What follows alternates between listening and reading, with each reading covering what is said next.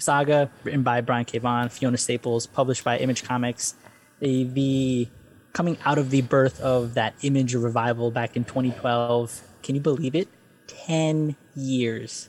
And That only actually blew my 54 issues. Well, you know, granted. Uh, this Wait, month, has it really been I- 10 years? Yeah, in- Yeah. In, in March of 2020, of March of 2012.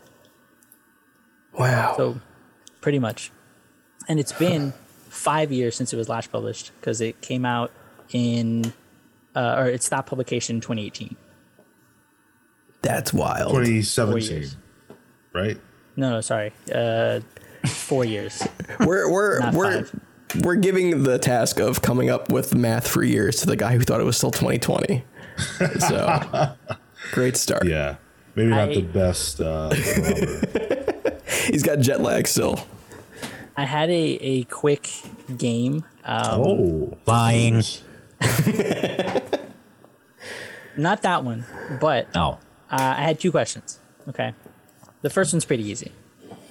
What does the K in Bry K Vaughan stand for? Hmm. Hmm. Keith. That's my dad's name. Cornelius.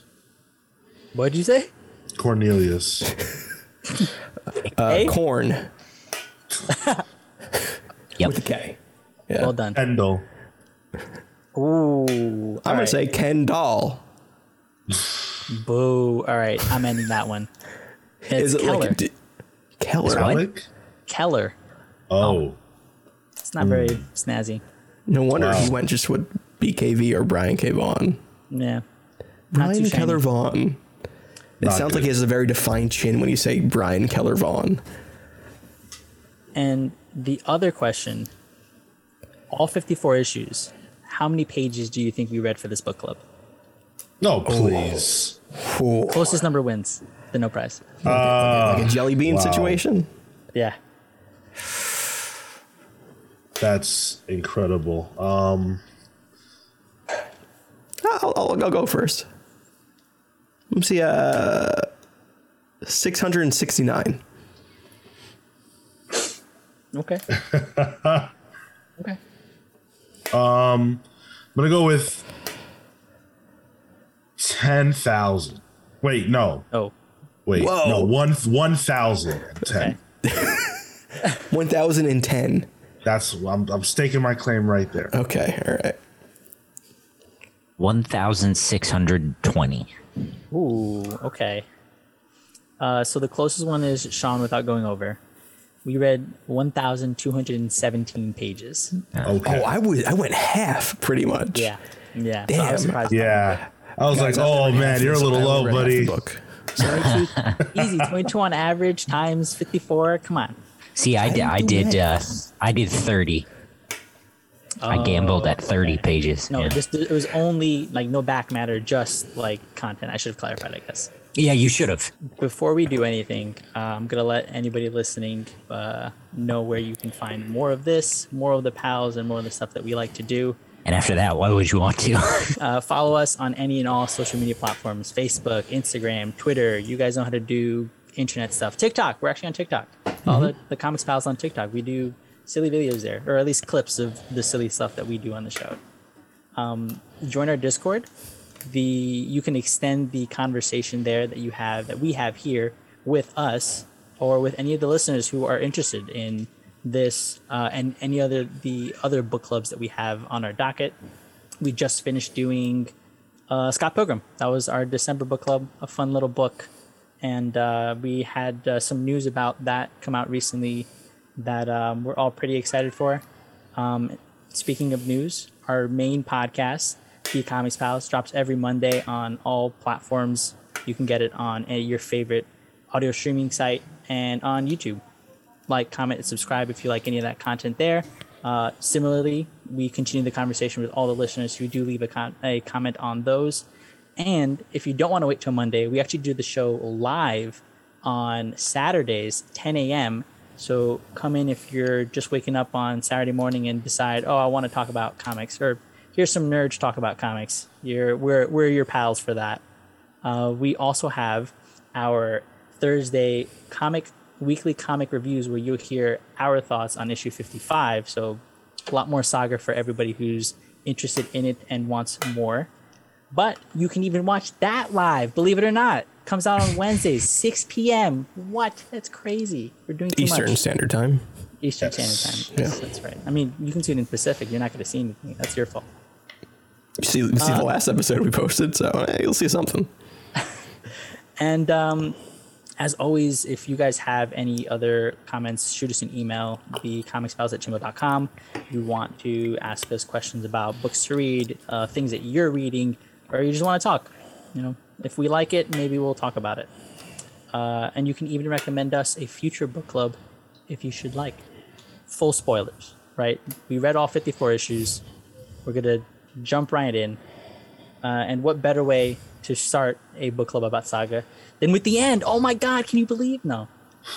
Can I can I uh, tell a quick anecdote? Sure. So I, I told my wife that we were doing it and that I never read it. And she, Oh, hold on, wait, hold on. Did not know you never read that. Never read this. she so I said this and I got I ordered the um this nice new collection that I unwrapped uh last week and and she said she said oh I think they have another kid that dies in book seven or eight and I went Why? I went baby I haven't read it and she went would she do I don't know why I said that I don't know why I said that I don't know why I said that so okay, wait. That's actually uh, a great first question. Um, how was your first experience reading that? Because I, I, I'm assuming everybody, I think everybody else has read parts of it, right? Sean and Tyler. Yeah, yeah. I absolutely. read every issue as it came out. Yeah. Okay, okay. So, Cale. I I re I let me let me start by saying I I really enjoyed it. Um, I'm very angry at the fact that uh, it ends the way it does, and now I have to live with this anxiety. Um, I wish I hadn't read it this way. Uh, I wish I and I, I have thoughts about this uh, later on when we talk about it because I'm sure we will. I wish that I'd read it either month to month or trade to trade uh, as they come out, as opposed to one right after the other. Uh, because uh, I feel like the the weight really uh, does a lot of lifting. What do you mean the weight? the the weight between issues or trades. Oh, I see, I see, I see. Okay. Like the time between, not the actual. Yeah, emo- yeah. Tyler. Well, it, it's funny that, that it's funny that Cale brings it up because that that was whenever I talked about this book weekly, the the big thing that I always mentioned was like this thing knows how to do the last page cliffhanger way too well. um, especially the cliffhangers that happened before when they went on hiatus a couple times. Um, I think those are usually between. I read them. I reread them in the hardcover deluxe edition. So there's three books. So in between those three books, or uh, I guess the major arcs, those cliffhangers were rough um, like right before the time jumps. And I remember week to week, it was like always on the top of my pile, this book. Um, and there would always be something that happens in it that just freaks the shit out of me at the end or the beginning. It does like the opposite of a cliffhanger. It like throws you in usually too with the first opening page. Yes. It was very fun to read week to uh, month to month because of that. Um, it made you kind of hungry for the next issue. But it, reading this all in one go, it still worked for me because it made the read super, super smooth. Or like I didn't want to not read it anymore, like because those cliffhangers were there, and I can figure out exactly what happens afterwards just by flipping a page. I was storming through this book. I would. Pre- I think I finished the book one and two in one sitting, and then I stormed out book three in its own sitting. I did four and five in like an hour and a half. Yeah, yeah. It's like it, I didn't. I know like the whole cliche of oh you can't put this one down. I really couldn't. It was it was that kind of good for me. Um, so it was kind of an interesting journey uh, reading it in this form uh, for once. I, have never read it in trade, even though I've had the books. I've never read it until now. Um, It usually it was a a month to month read for me. So similarly, um, it was a month to month read, and um, we actually got a question in the Discord. If you join our Discord, you know we announce all of our book clubs in advance, and we usually ask people in the Discord to submit some questions. Um, that was actually one of the questions we got from Nihilus about how people read this and how that felt. And I'm glad you had a similar experience to me because that's very much how I felt about the the weight. Um, it, it added to the drama and the way that Fiona would end the books with the full page. Like there was just this tangible, palpable tension at the end of every issue, and as you approached it too, because once you saw the full page, she doesn't use them a lot. And so you can tell once you got there, you see, you turn that page and you get there and it's the full page, you're like, fuck. And you, you don't even have to bother turning to the next page. You know that it's to be continued.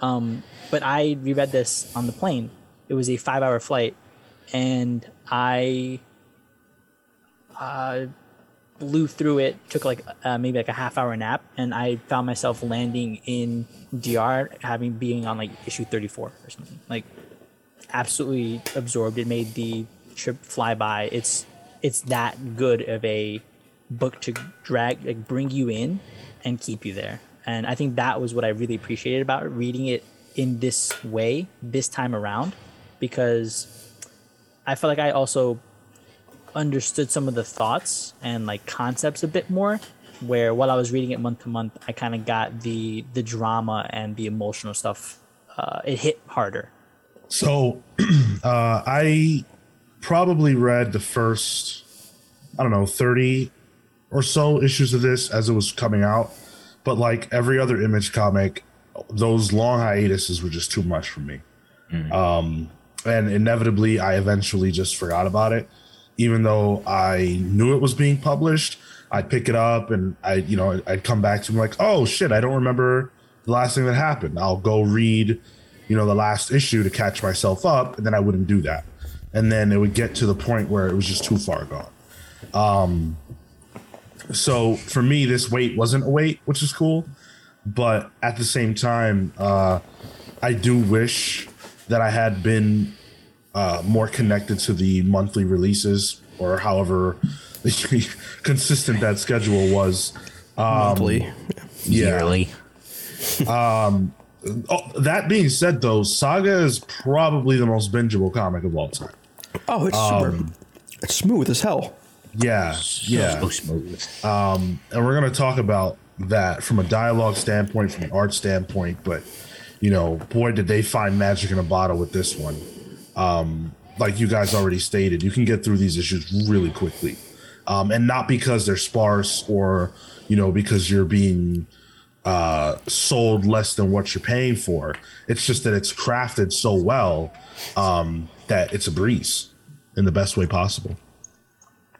It feels meticulous in the way that it's plotted out. And I think because of that, and the way that Fiona is able to just translate a lot of there's a lot of like open panels, right? She she shows like body language really well, facial uh, face facial emotion really well, and so the opposite to what a uh, a McFarlane does, the, um, BKV does not overwrite. He does not.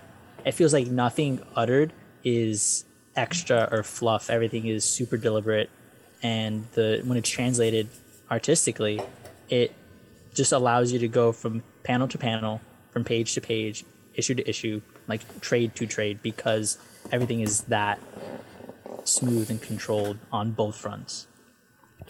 I would consider it like precise you know it's it's not even just like that it's it doesn't bog down its storytelling with unnecessary dialogue or captions or narration it is when it does that, it does it for a reason.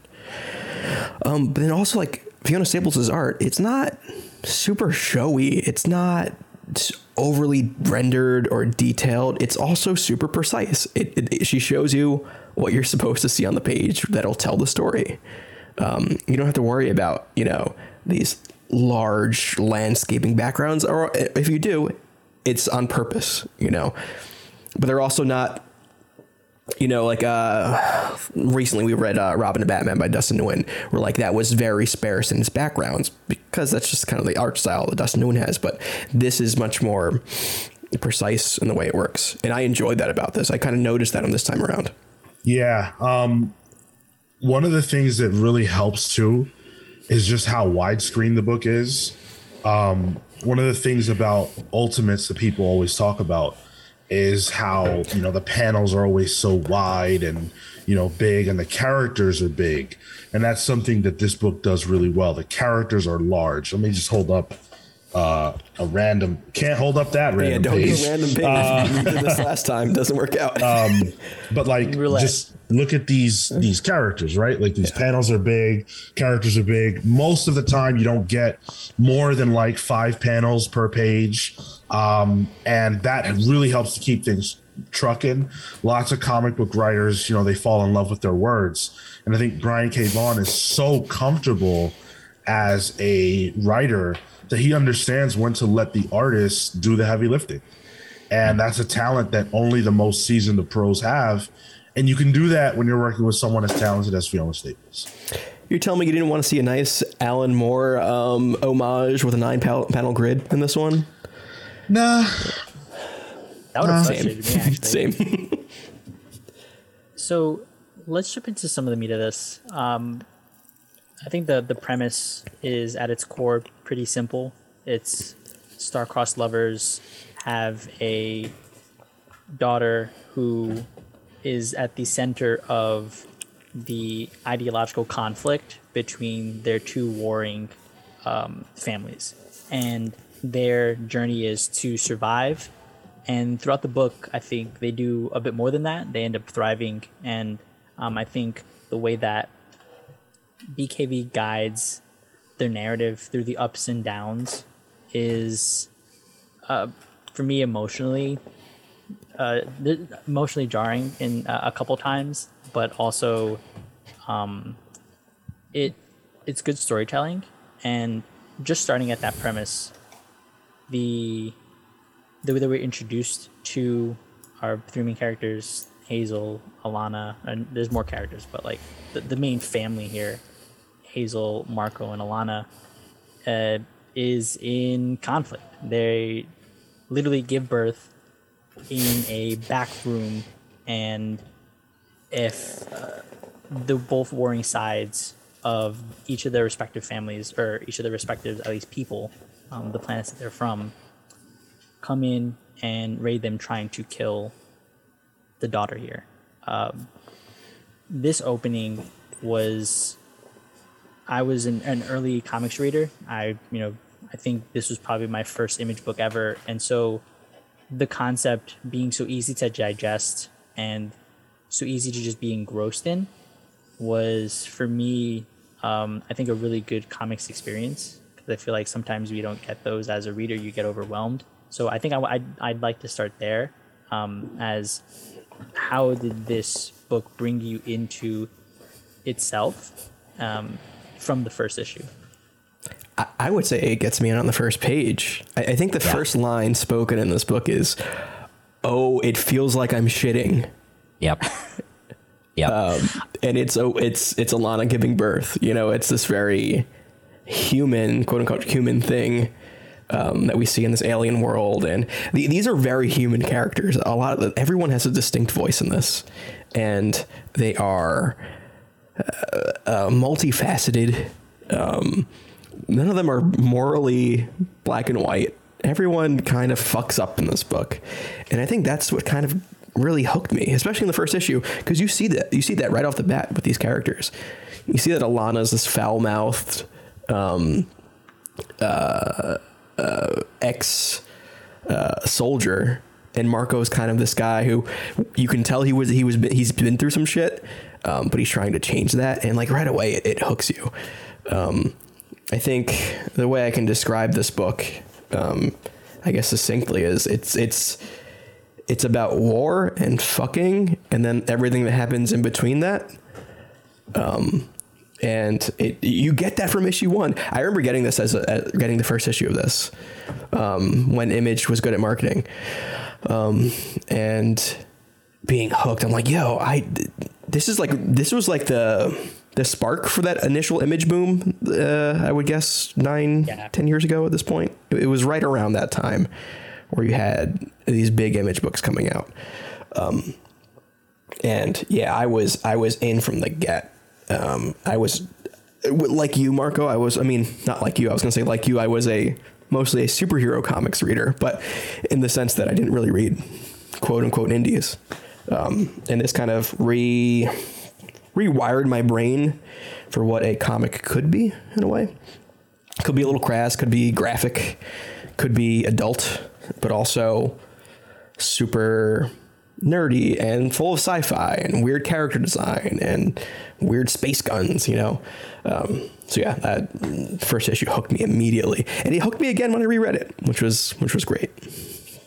Yeah, I, I feel the same way. This is a book that, um, again, is just so well crafted. And I came into this, you know, already several years deep into reading comics and kind of, you know, pretty much comfortable with indie stuff by this point.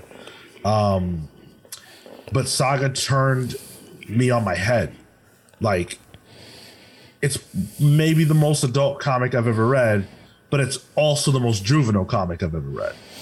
Um, because it's not necessarily about like it everything it deals with it deals with in a w- in a way that's like oh this feels real to me um, and i felt that even more this read around um, and yeah you know there's a lot of fart jokes and you know language that's definitely not like acceptable in most areas. But it's all about the weight you know it's all about the the weight of things and understanding what it is that you're wrestling with. And this is a book that's never afraid to go there. Um, and when it sees the line it takes you and throws you over the line and forces you to deal with what's on the other side of that and that's really um that's really fantastic storytelling. And that's you know um that's what i love about stories stories that make you think and feel and have to deal with how that feels and doesn't hold back or pull punches. Um you can tell that from stem to stern this is brian k. Vaughan and fiona staples. This is what they want. And uh you know i'm here for it Yeah, very similarly, I uh, it, it was very hard for me to not be absolutely charmed by the by the first page. Um, I have a uh, uh, I, I one of the big reasons I resisted this book for so long is because uh, in my uh, while I was at uh, uh, school doing my my comics degree, someone uh, all they would talk about is Saga. I hated this person. Cool, I'll never read Saga fuck this person. So I opened that first page and I went, fuck, I'm going to love this. Is that why you messaged in the group chat like, "I hate you, Marco, for picking this"? no, I hate Marco for picking this because of the emotional damage it did to me. Oh, So the I think what the the book also does well is uh, in in pretty much any instance outside of grabbing you, it also manages to introduce its characters and set the stage uh, pretty precisely. So we are introduced to our antagonists from the get go as well. Prince Robot, the fourth, and the Will. Prince Robot being a ally to the Landfallians, who are the winged, uh, uh, I guess, planet, and then um, the Will, an assassin who gets hired in order to kill the uh, Hazel, Alana, and Marco. And um, we, I, I felt like in this reread, um, I hadn't reread the first arc in quite a while, and I remembered um, while like maybe halfway through, it felt like I, it I don't know, kind of not as tight as I remember some of the later stuff being, and I think one of the things that uh, in an interview Brian K. Vaughan had mentioned was you know this this first arc was not necessarily meant to be like the, the expectation wasn't it wasn't to go past this or at least if it didn't sell. And so he had an out at chapter six. You know if, if the numbers didn't come in if something didn't go right he had an out, and so a lot of what happens, I, I think it's still structured well and flows well. Um, their trip to escape the planet that they're on, that Hazel was born on, Cleave, to try to find this uh, tree rocket ship in the endless woods at the end of this journey because they have this map. Like all that was built up so well, but um, some of the the in between moments I think were pretty quick, um, and I, this felt like a like a good foundation for what came later. But I, I did feel it to be a bit rockier than some of the later stuff.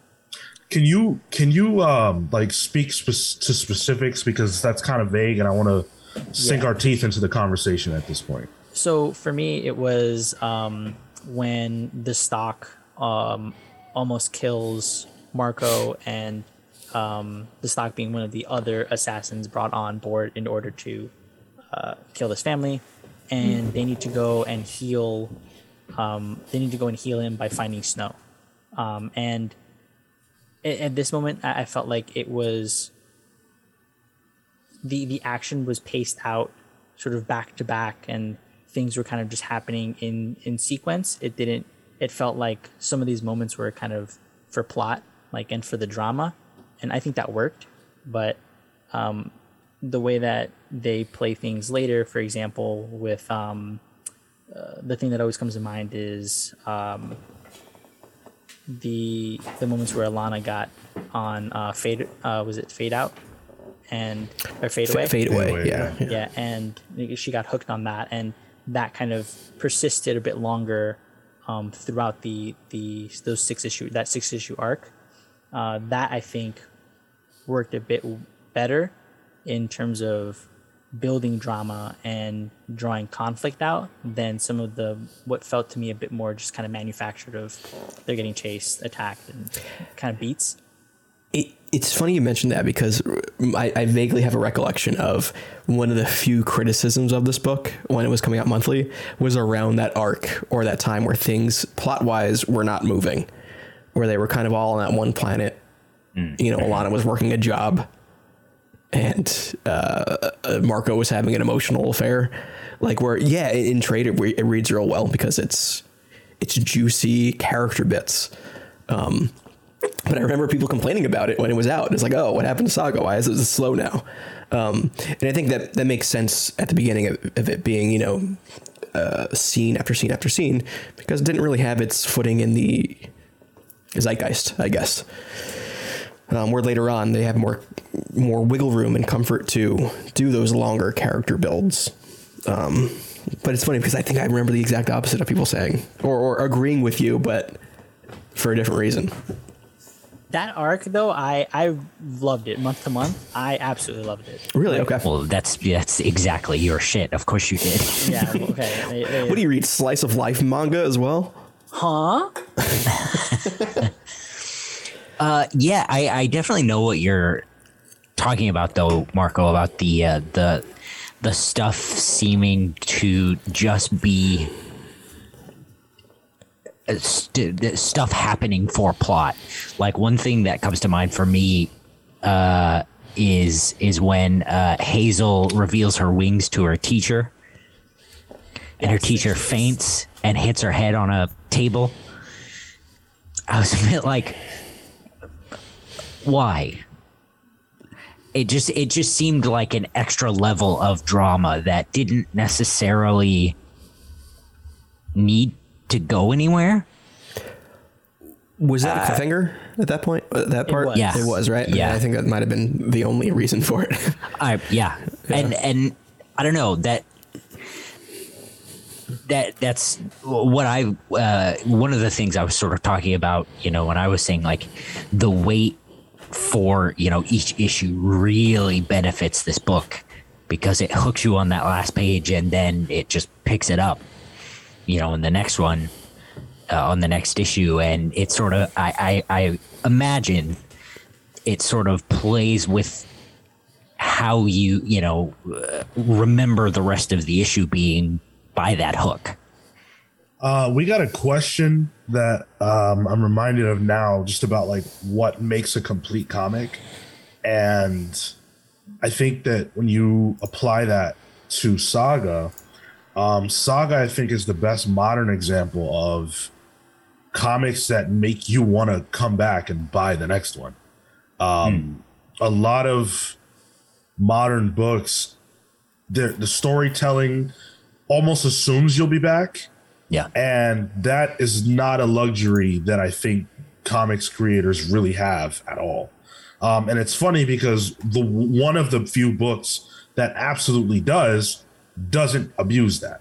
Um, Saga makes it so that every single issue, not that you can have never read an issue of it before and come in and know everything and get everything, but that if you've been keeping up or if it's a new arc, a lot of times you can find your footing and be satisfied by the end in the sense that you just got a complete story within that chapter and now you feel like you need to see what's going to happen next. Um, and so to the earlier conversation about that particular arc where things really slow down that was actually one of the points at which i was like eh what's going on? Because we had just come off i believe a layover you know waiting. And then we get into this arc that feels super slow nothing really moves I was like, ah, I don't know about this. Um, and then I didn't really necessarily love the direction for the characters. It it works itself out, and it's a necessary piece of the puzzle. But in the moment, I didn't love that. Um, but even then, the book still has like every single issue is the same in the sense that it has a proper beginning, middle, and end, and it gives you that story. Um, whether it's exhilarating or not is up to how you feel about it. But I would say that's the one and only time in my first ever reading, and then now where I was like, ah, this is a little slow and plotting. It earns the next issue. Yeah. Yeah, and, and I think that also came uh, that arc in particular comes right after we get um, the death of um, Oswald Heist, the writer. Um, We we get Prince Robot trying to you know uh, he gets his mind all messed up after getting smacked with uh, like the Heartbreaker. The, the, the like it all comes out of these big action moments and sequences. The will gets into a coma and, and so like that slowing it down I think also like you can attribute a lot of it from to that. But I, I don't know. it- it- It's specific, but like I, that arc in particular, love that stuff. I think the action sequences are a bunch of fun, and uh, in in both of its elements, I think Brian is comfortable writing both scenarios. He can write the slow issues really well, comfortably to drive the emotion, to drive the the high drama, the same way he can drive the action, the heartbeat, uh, the heart pace and like heart beating of uh, you know the what's going to happen in the next issue, and, and he's able to balance all that. So I mentioned it earlier, but at the very beginning, the uh, the trio is stuck on a planet ravaged by war. And I think one of the biggest things that I realized rereading all of this is how a lot of the concepts and planets and characters that Brian puts into this feel that much more connected by these larger themes that he seems to be talking about. Month to month, I you know was always floored by that last page, but in this reading, you can really see the way he's trying to talk about things, and the biggest thing has for me was was probably the the war aspect, you know, horrors, the uh, the way certain planets and certain people take advantage uh, in different classes, refugees. There's just like so much pumped into that. Um, one of the big things, uh, specifically within that, is um, for me Dango, and uh, Dango being a rope, a, a I guess serf of the robot kingdom who kills Prince Robot's wife, princess, steals the son, and we're we're made to feel like he has a a message because he's collateral damage of war and of classism, but his message gets muddied because of what he does in order to try to bring about change he brings about it in the wrong way, regardless of the situation. And um, his his whole idea is that you know, if I get the ear of somebody, if I can just talk to this person and deliver this message, I will change the war. And there's a level of naivety to it um, that I found absolutely fascinating. Yeah, I was all in on on Dango. I was like, yeah, man, go for it. That's the, Dango was the first moment where the robots felt touchable.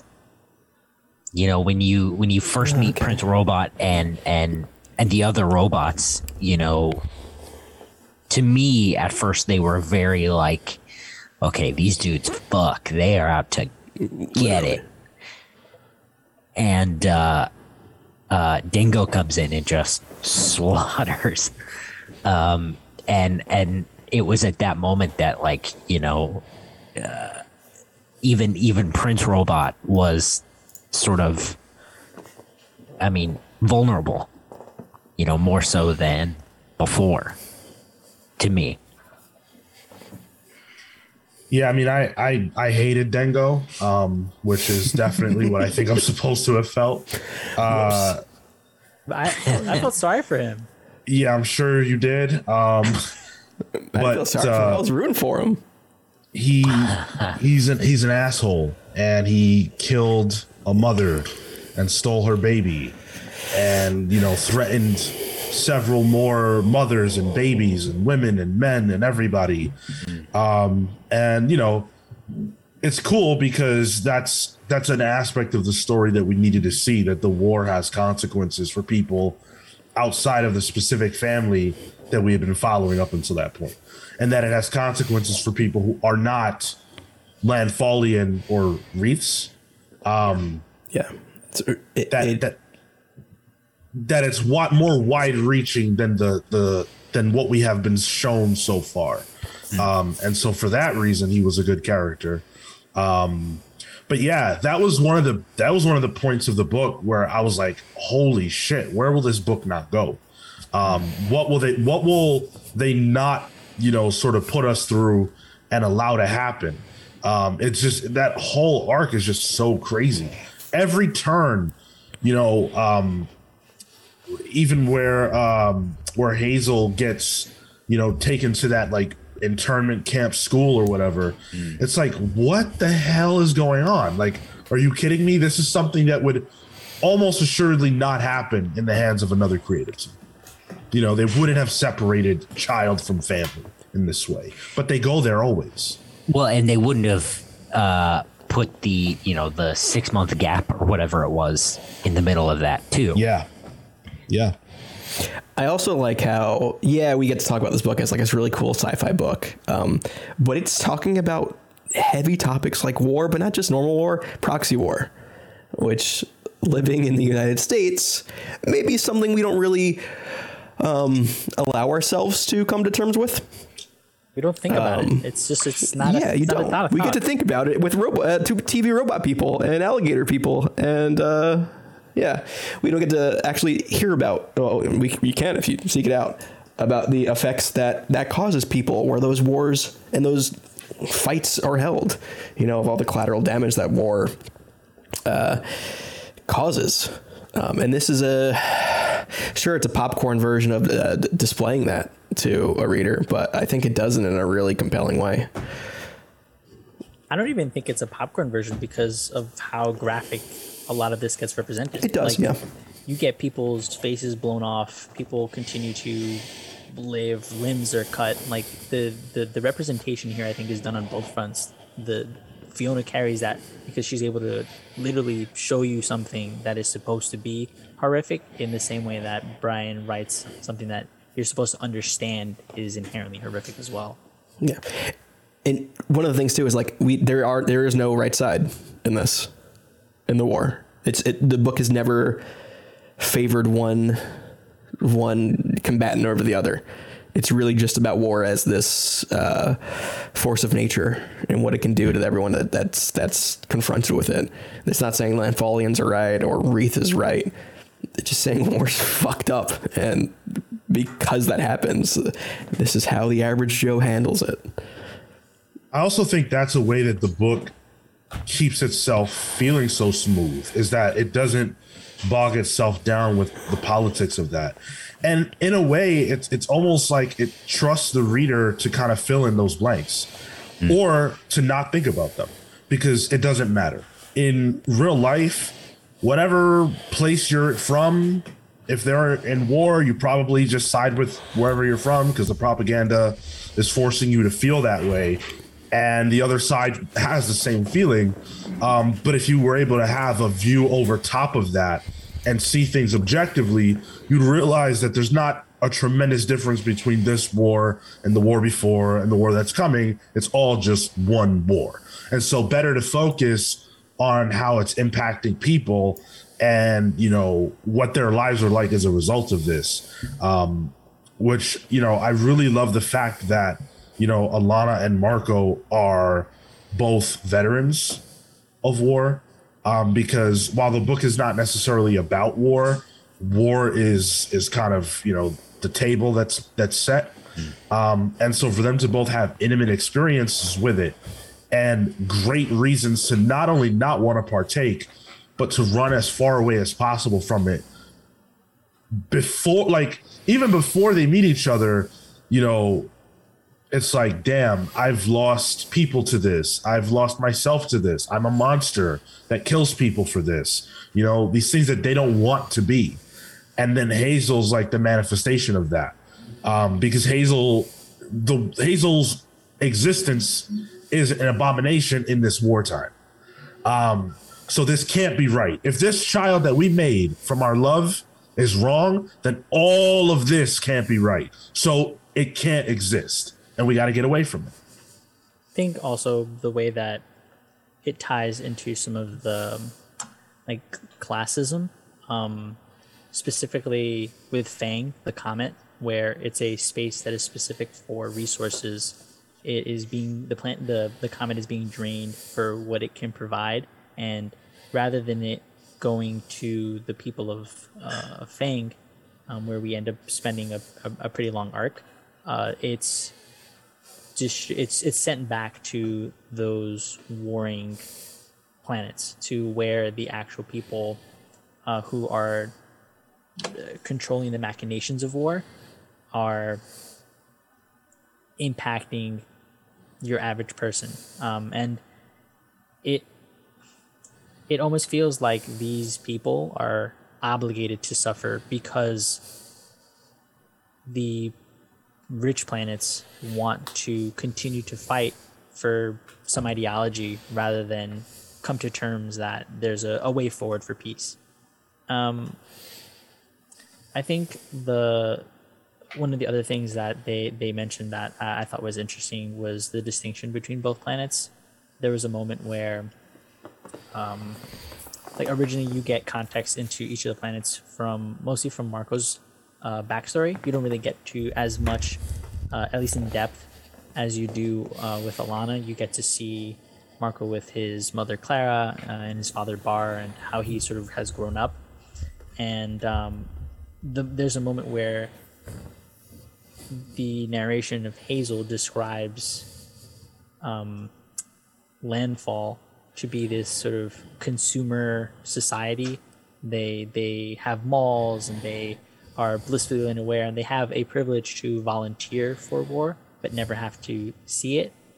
And um, i think i think that that's an interesting concept because of how uh, because of to what tyler said right? It, it reflects how we don't have to worry about those kind of things because we don't need to think about it because we're not literally on the battlefields of whatever it needs to be because we can volunteer if we want to. We we have the option to say no where these people don't. Mm and and while I do really appreciate that, the one panel late later on in the series, I, I don't remember what volume it's in uh, now. It's all the same to me, but uh, there was a, a, a, a um, an Apple store. Um, yeah. Yep. Uh, yeah. Uh, what's the word? Uh, it was it's like supposed to be an Apple store, yeah. Apple um, yeah, yeah. And uh, maybe um, sure. That took me right out of it. I was like, oh, I hate that. it just it's one of those things that was like it, it- like obviously he's saying something and like you're supposed to know what that is but it was just it, that took me right out of it there were a lot of people who complained, and I'm sure they still will, about some of those aspects of the book that draw in things that are too real. Um, if you were reading it month to month, there's um, there's an issue where uh, Hazel references fidget spinners, yeah and in the back matter, Yeah. um, a lot of people complained about that, um, and said, you know, like, oh, that's too close to home, or you know, that's ridiculous. Why would she know about that? And um, I think that at times that doesn't work. Um, and you know, like, does Hazel really need to have a fidget spinner? What is it like? What what what is the reason to take something from our real life and introduce it into the book in that way? It kind of takes you out of it. Um, I think that's just Brian K. Vaughan's flavor. Um, And he talks about how much he loves being able to kind of do that. And I, I suppose he meant in more ways than just the fidget spinner. But um, yeah, I, I, I do. I don't think that that's above criticism, but I also don't think it's something that's going away. no and and I don't think it like. Yeah, I I I, I don't think it necessarily. At least for me, it, it didn't impact the the reading. Like the content is still there, even if it's a little cheesy. Well, and I think it's not it's not so egregious either that it's like it takes away from the book itself. Sure. Right? Like the book is obviously trying to do bigger things. And that's what the book will be remembered by, not, you know, the shitty make believe Apple store in one panel, you know. Except that one comics fan, he's gonna be real mad about it. And I am. the Sean mentioned that um, Hazel being born in, in this book is considered a crime, and um, I thought that interesting because it's brought up a couple times uh, within a couple different contexts. But um, I guess the first one that comes to mind is is would would bringing a child into such a situation be a crime rather than the child itself being so um, and that's something that i had been sort of racking my brain about just you know, how do people exist knowing that their child may very well die a violent death Okay, so uh, first I have a question. Is it ever actually said that them having a child is a crime, like a crime on, that they're going to be arrested for? No, I don't Not- think so. no Yeah. it's like a moral crime Right. Yeah. So the reason why I asked that is because what they did is so shocking that there's not even a crime for it. Um, it's so it's such a revolutionary idea to even do what they did that it just them having a child together is something that has the power to turn this war uh, on its head. Well, and it should it should literally be physically impossible. and it should be well go ahead tyler I don't think it's that it should be physically impossible. I think it shows that the the people have been lied to from both Right. sides. That Right. this Yeah. is possible, and then that breaks down the idea of propaganda, and then it breaks down faith in the war itself. It's this idea and this symbol for essentially peace um, that neither side wants to have exist. and i also uh took it from a race angle where you know at some point in history the idea of a white person and a black person being able to have a child was probably insane you know? Um for a certain group of people just think that blacks were not human. Um, how could this be how could this happen?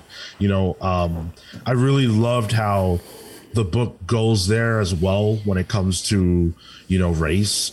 There's one particular arc where um, i think uh not on i don't think it's on Phang but it might be where it's all these different groups of people all these different kinds of species that are all fighting this war and it talks about how they all hate each other and stuff like that That was Um, Phang, yeah. okay and um i saw us in that you know i saw human beings in that of all different shades Um, and of course, you know, Brian K. Vaughan is going to pull from reality and then, you know, add weird dinosaurs and crocodiles to it. But um, that was hitting me where I live at. And I love how effortlessly they do that stuff all throughout the book. I mean, even um, one of the things they actually do outright list as being a crime is um, for just existing, right? Because I think at the end of the day, the the her existence is that threatening, in the same way that for for the war,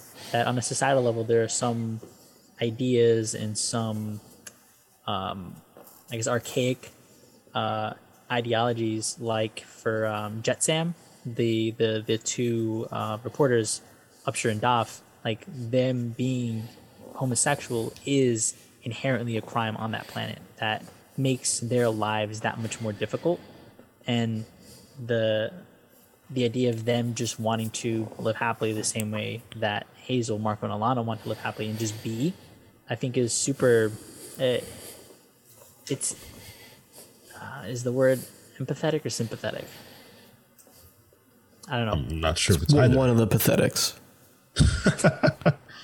but you feel for these people like and, Yeah. and i think because that is such a it feels like such a human emotion you can connect with these characters and with that concept and once and once those two sets of characters inter, inter, finally interact in the book, they uh, kind of just accept each other for that, and they and they realize that each other like they've been going through the same thing from different points, like Upsher and Doff, and they, they really connect with Alana and Marko, even though previously they had viewed him as like, oh, this is just this this this money stream that we can get, right. you know, and it even turns them eventually.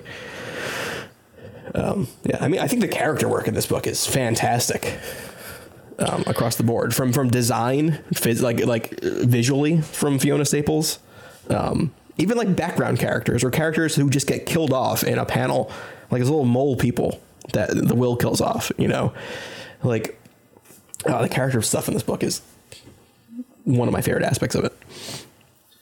it's rare to see a comic sh- or really not just a comic but like a, a, a story shift its cast so often um you, if you if you had like a uh, an image of every character who's ever had like a more than a small speaking role in the book it'd be a lot.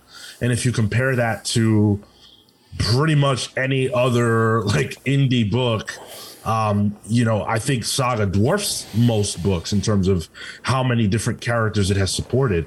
Um how many of them are dead? How many of them are gone? How many of them are yet to even be seen? 54 issues deep. That's really impressive.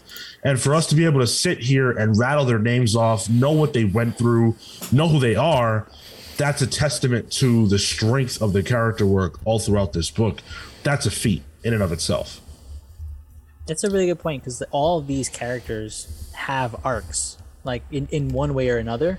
Like even um, even Izabel, the the ghost baby. Oh, don't even talk to me about Izabel. Yo, go go go! Come on, tell me, Sean. Tell me, Well, Sean. actually, but before we get to this, Sean, do you mind if I bring in a question from the Discord that ties directly Sure. into this? So, Sure. a friend of the sh- a friend of the show, uh, Biltram Warrior, said, uh, "More than The Walking Dead, Saga has a wonderful habit of shocking and sudden deaths. Any that shocked you in particular?" I think uh, I think I know where you're going with this one, Sean. So Izabel's not the one that shocked me the most. Uh, that would be Marko. But Fair. um, Izabel was the first time this book broke my heart Ah, yeah. because I love Izabel. Who doesn't, right? Like you want so badly for her to be the babysitter of Hazel forever, and you know how much she loves this family. And for them to for her to lose that, but for them to lose her was such a gut punch. And it, it was the first time where I was like, oh man, this book will really, really go anywhere. Like no one is safe. And then I still thought like, oh no, okay, no one's safe, but Marko, Alana, and Hazel are Yeah. safe, right? Yeah. Wrong. Fuck Brian K. Vaughan. to the to that uh, Izabel piece though, I think what what really hurt was then you turn the page and then Hazel feels it Yeah. Yeah, from that was across the planet, and you're just like, oh, dude, no. And, and with the the Izabel one in particular, like the pacing of it was different. It wasn't a sh- like a last page cliffhanger. It like happens like in the middle of the issue. Mm-hmm. Which, which made you goes, think like, no, it, can't, it couldn't have happened. It's not. They didn't do that really. it, it goes to show you that Brian K. Vaughan is finding new ways to torture you, new ways, new new creative ways to come at your mind to punch you in the face and have you not realize that it's about to happen. Thanks. I think the one that that shocked me the most. I mean, yeah, yeah, obviously the Marko and the Prince Robot stuff, but like the brand, when the brand gets chomped in half, Oh, I was like, oh, this is a great new character. I love. Uh, she, she's great. I can't wait to see where she goes in this book. Uh, and then she's like killed off really, really early. I Yeah, didn't care about that. really. I actually, I actually felt like that was kind of stupid and unnecessary. killing her or having her.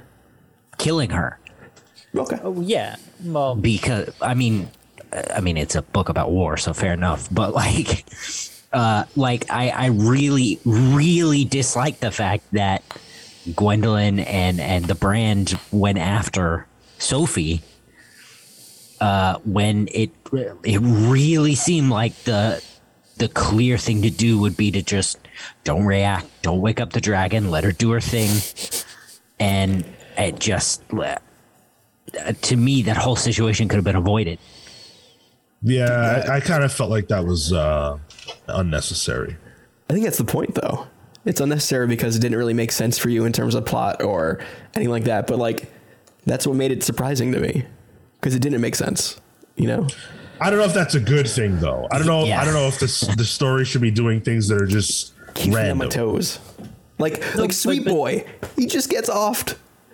But that's okay because the, like it wasn't something Sean's illogical that he dying. did. Well, I- no, please. he's a species. I hated that. But like, okay, the dog died, right? Like the dog got shot in a normal situation. I don't think anyone in the situation that you guys were just talking about had to die. The brand just made a, a like a, a completely like seemingly out of character decision. If she's this talented mercenary, then just died. Like, okay.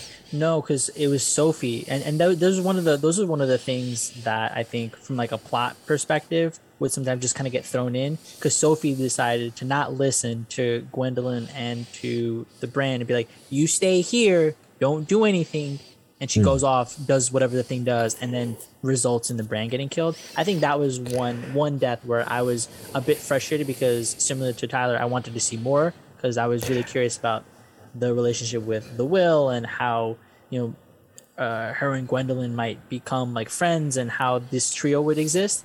But then Sophie goes and does something stupid as a little kid and results in this adult getting killed. And, and even like in a way, the brand gets fridged for Sophie because it's really about Sophie's character growth that the brand existed. Because after the fact, she discovers that the brand's name is actually Sophie, and she was named after this person. uh, Well, that and she for and for the Will's man pain too. Yeah, yep. Gil, do you have a, a, a most shocking one? I'm, I'm, I'm curious what everyone's are. Uh, I think I, I yeah, obviously Marko uh, hit me the hardest. Uh, but I think the one that really, really got me the one, the one where I, I, I oh, oh, oh, oh, uh, There's multiple apparently. Jeez, uh, the one I think it was at the end of volume seven. It was the the the little uh, uh, weasel people. Oh, that was so sad. Oh, um, dude, yeah. that issue. Chris, Because the- Chris, Christy, the- Christy, Kurti, Kurti, Kurti, yeah. the because uh, they're you know he's forced he's forced because of his family to stay, and you know Hazel's like no my friends like and and then the next couple of pages are black. Oh, and so I good. just just like that was a that was the moment where I had to close a book and oh it was just it uh for me it was Prince Robot. Like That was a big one that- for me too, yeah. the head came off, I'm like, oh, like jaw just dropped. I'm Yeah. like, yo, like as much as Marko hurt, that one shocked me the most because I didn't think that they were gonna Yeah. go there. With I- him also being a Yeah. father. I love Prince Robot. His arc throughout this, this dude turns face and heel more than the Big Show. Like he just con- like you never knew what he would do next. Uh, and I love that about that character because even Yeah. at the end where like you think he like he betrays Alana and Marko, like oh, was he or was he playing No, another game of two D like 4D chess? You know, like That was a bluff, 100. percent yeah, but I think that's yeah. the thing. Like you, you couldn't really tell. I love I love that Marko was like, "Nah, I knew you were lying. It's fine. I I don't take you seriously at all." Yeah, they just ignore his threats at this point. That's pretty good.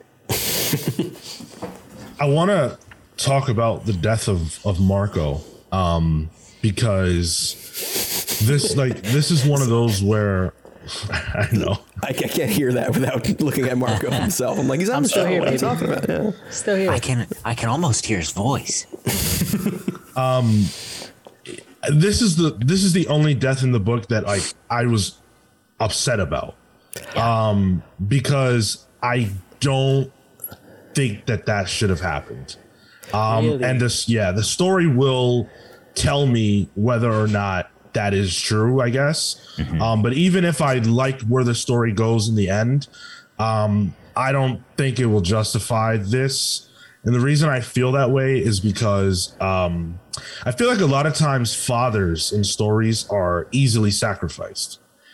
And um, I really, really was hoping to get to see a story about, you know, not to say that a family must have a father to be a family, but a story about a, a, a family that, against all odds, is able to stick together and they live through this, you know? Um, that's what I was really, really hoping for.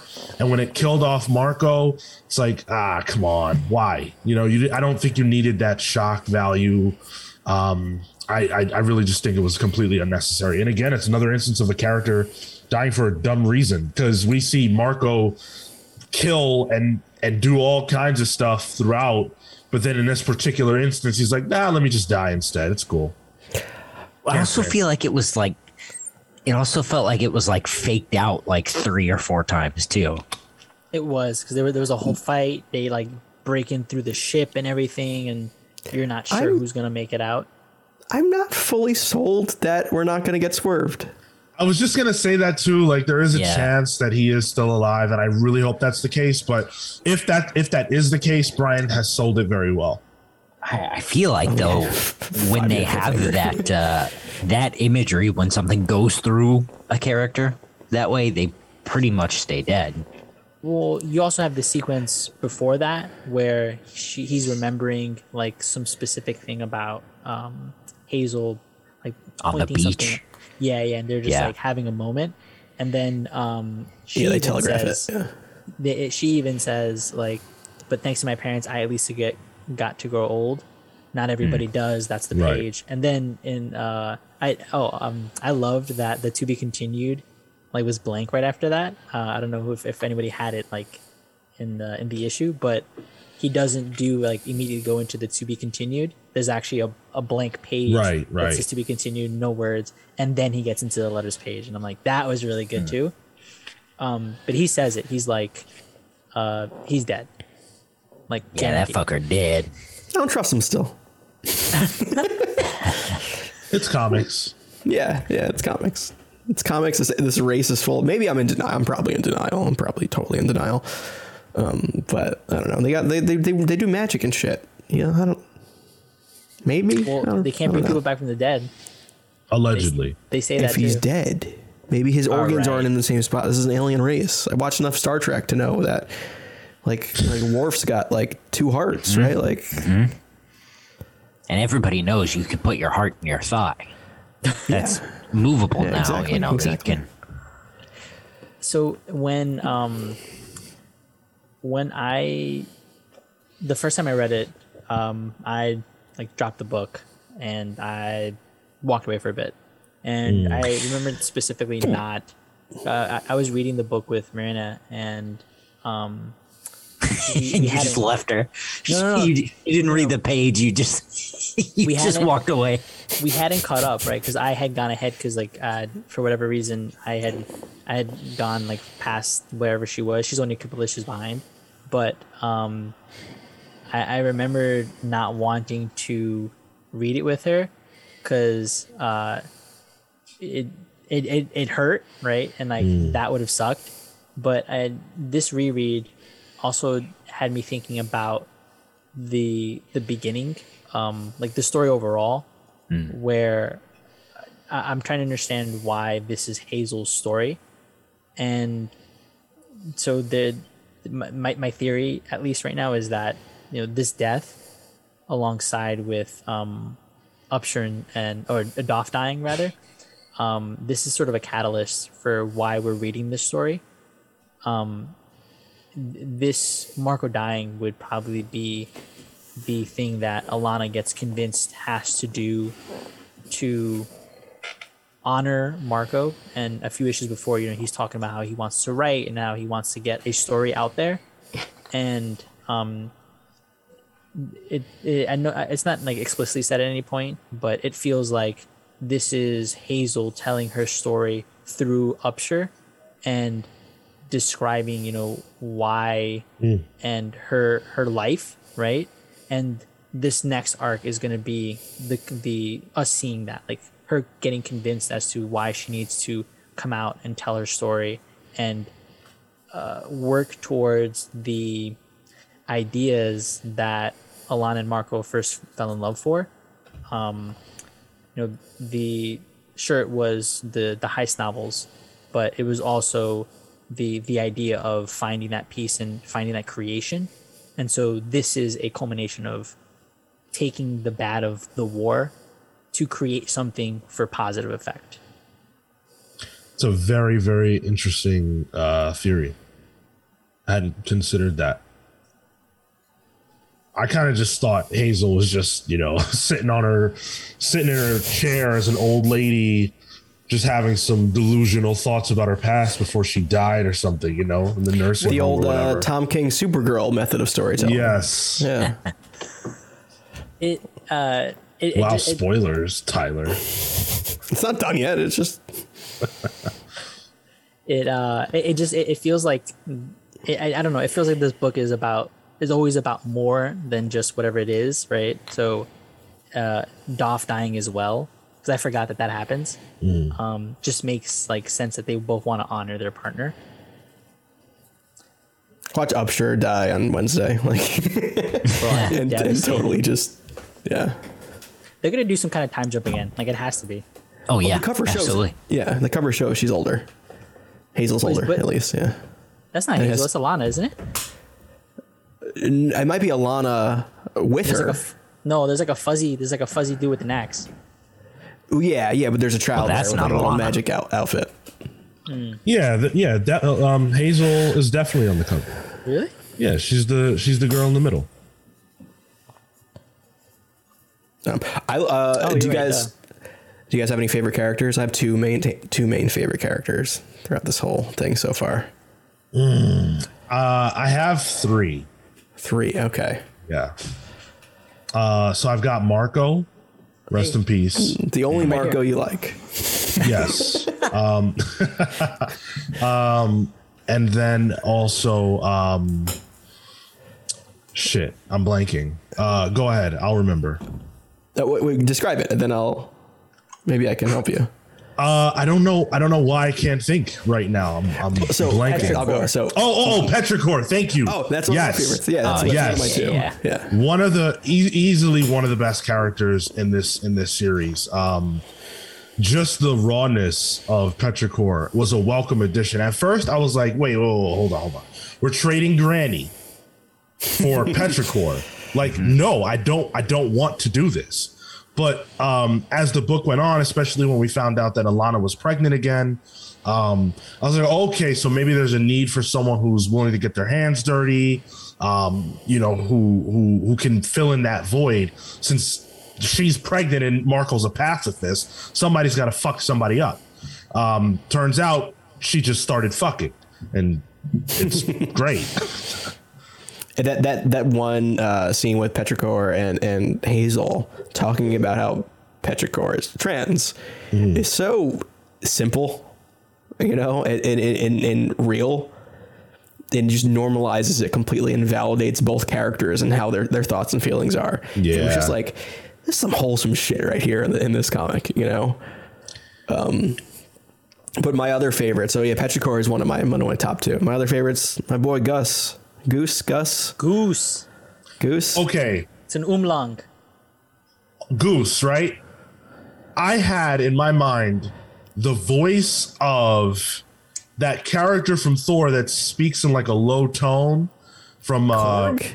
yes, I had Taika Korg's voice in my mind I love it. while I was reading hell Gus's yeah. dialogue or I can see that. Yeah, I can totally see that. Actually, I was getting Maybe more just- Danny DeVito, but yeah, I, I can see that.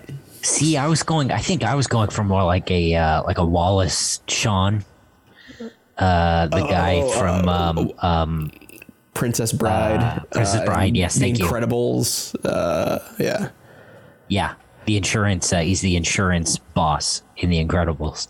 yeah. Nah, mine was boring. Mine was a Disney, like a Disney side character voice or something.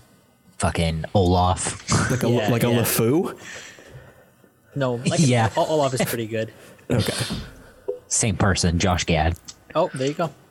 Uh, this will surprise no one. I liked uh, Barr and Oh, Barr's uh, great. Yeah. Bad energy. Oswald Heist. Oswald Like Heist was Bar awesome. and the Smut Rider. Yeah. yeah, uh, but also also Prince Robot. Yeah, I really like Prince Robot. he's my boy. Him and Marko. I like the constant tension. you like yourself. You wow. would. Hey, Would. come on. Classic Marco move. And, but I my my favorite moments are when so like after uh, Alana leaves and leaves Marko on that planet, and they're like on the outs, uh, and then uh, Prince Robot like comes back into the picture, but then they team up, and there's just like this like always they're always butting heads. Love that stuff. That was so so good. Like two dads just on a mission, doing guy shit. I'm gonna kill you later, but first we're getting my family back. Exactly. yeah. My my other favorite's Alana. Um Yeah, Alana, really like Alana. Alana is very a very awesome character. In her way, she feels like she's in that lineage of um, Sarah Connor and um, all those different like badass sci-fi women. The the, Mom the specifically too. Yeah. yeah, moms. Yes, the the the image that we most associate Saga with, which is you know what you guys are seeing as the cover um, or the background draping, if you're watching this on YouTube, is her breastfeeding, and that's such a significant thing for so many different reasons. Like as a woman in the real world, the significance of that within the story, the significance of the identity of that baby and who's standing next to her. It's such a powerful image um, no matter what angle you come at it from, and it's a revolutionary image. And I love how um, Brian K. Vaughan and Fiona Staples are unabashed about presenting her like that. Yeah, I'm a mom. Yeah, I breastfeed. Yeah, I'll fuck you up. Yeah, I like sex. Yeah, I like drugs. But I'm a human. Well, she's not a human, but like I'm a person, you know, dealing with all these different things. Um, and she manages to be cool throughout it all. I love Alana.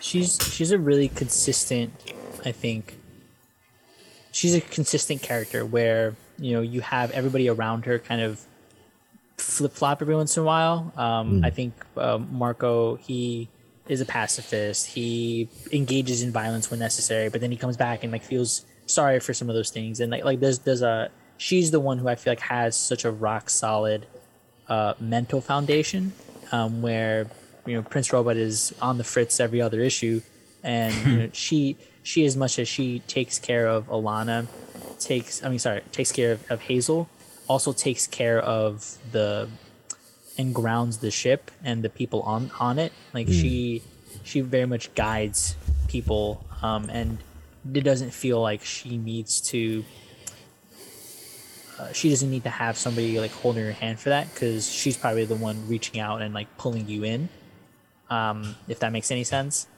but Yeah. She's the anchor of the whole thing. yeah very much Yeah. so and i think and i think that that is such a good thing for hazel um because you can see how how much uh hazel like grows into being this unafraid child not and not because you know she's surrounded by people who protect her but because she has her mother who's that confident and a father who is willing to give her the space to fall to trip to you know go through the things that she needs to to understand what a complex life is, or the the complexities of of, of life, and um, she's also super curious, uh, and and he fosters that where she allows him to just grow, allows her to grow. Can I um can we get philosophical real quick because I feel like um Marko is selfish. And I'll explain. His philosophy is he's a pacifist, right? And he thinks that you know violence uh, begets violence and it creates an echo that will be reflected within the universe in some way likely leading right back to you. Um, and it that's cool but how could you stand on that when you have a daughter that needs to be protected? Um, i think marko never fully understood the value of what he had. Um, and i think if he did he wouldn't be dead right now um, I think that putting his philosophy above the fact that his daughter is in peril every second of her life and that he needs to be there to protect her is selfish and foolish and it's not heroic. I think I- his character is is sort of allegorical for like uh like religious fundamentalism. Um I I think like you know in in a lot of ways like you know uh I, I mean this is the the the the the the Christian you know um um repression you know uh, you masturbate and then you feel bad about it and then you you know Still feel you way. try not to do it again but then you you know oh well maybe you well, just one more time and you- you'll always come back to it and it'll always come back to you and you'll get yours and it it sort of, it makes you lose focus of the the bigger picture of the world you're in because you're so focused on that you know you can't see the forest for the trees hmm. I or you I can't see your trees for the forest Yeah. i guess is the better you know the more apt metaphor Sean, I almost viewed it the opposite as you. Okay, where good. I think Marko had to cons- like consciously make that change for Hazel, so she can sh- to to be an example for her that she doesn't have to be, you know, uh, that violence isn't always the answer. I know how cheesy that sounds, but you know, I think it's a more uh, of a, a modern view on parenting in a way because. Uh, yeah, yeah. do Marco's agree with that Marko's dad was an armorer, so he dealt with you know the war constantly. Marko's mom was is a hard ass, which was probably great for Marko and probably rough for Marko. Like you remember the flashback with Marko and his dad um, there, and I think that's him consciously making sure that he is not that for his daughter, which I think is what a lot of modern you know parents um, parents try to be, especially because I think this is the story of very modern young parents throughout the entirety of this. Um, and him relapsing and becoming violent towards the middle, like the second chapter or the second book, if you're talking about the three main books, um, is is is a relapse story, and him trying to gain his footing for his daughter, really, and, and that's what makes him actually save his daughter is when he stops that, you know. So I don't think that that I don't think that that is like counter to what I'm saying because there's a difference between um, not abusing your kids or modeling violence as the way to solve your problems and letting yourself die in space where she can't see you just because you feel like you don't want to do violence. Um, and we don't know where the story's gonna go, but neither does he, right? And so he can't assume that she's okay without him being there. Um, he doesn't know that, so his death could lead to her death down the road, but he still lets himself die. what I was going to say is I don't think he lets himself die. I, I He think- definitely does. I don't, I don't think so. I don't. I think that he tried a different course of action, especially with the Will, who he's come into. He's came into contact with the Will before this, right? Didn't they have a standoff previously? yeah, yes. So he knows who this guy is, and he's using the same tactics he tried using previously. Um, it's just the will is a lot more fucked up at this point, which he doesn't know that story. Um, so I think he underestimated the will, but I don't think he got himself killed. I mean uh, that uh, he he he literally goes to kill him, turns around, stares outside, and then gets gutted. He could have killed him and saved himself, but he chose not to. So, in my book, that's letting yourself get killed. I read it as the will's uh, sword backfires on him, and he thought, "Oh, well, that that, that was the blow," you know? No, it's his it's his hand. Yeah, because it, it It's his forms fucked up into hand. his hand. Yeah. that the sword, I guess, breaks into his hand in a way. Yeah, yeah. No, the that I mean that's the will driving it through Yeah, it. yeah, yeah. I saw that. Yeah, Yeah. I so I don't I don't think it's selfish because I don't think it's I don't think it's selfish to have an ideology. Um I think that if like regardless of the consequences of it, I don't think it's selfish to believe in something. And it, it even if it leads to uh, in, in this case it leads to his death, but similarly it also leads to his daughter growing up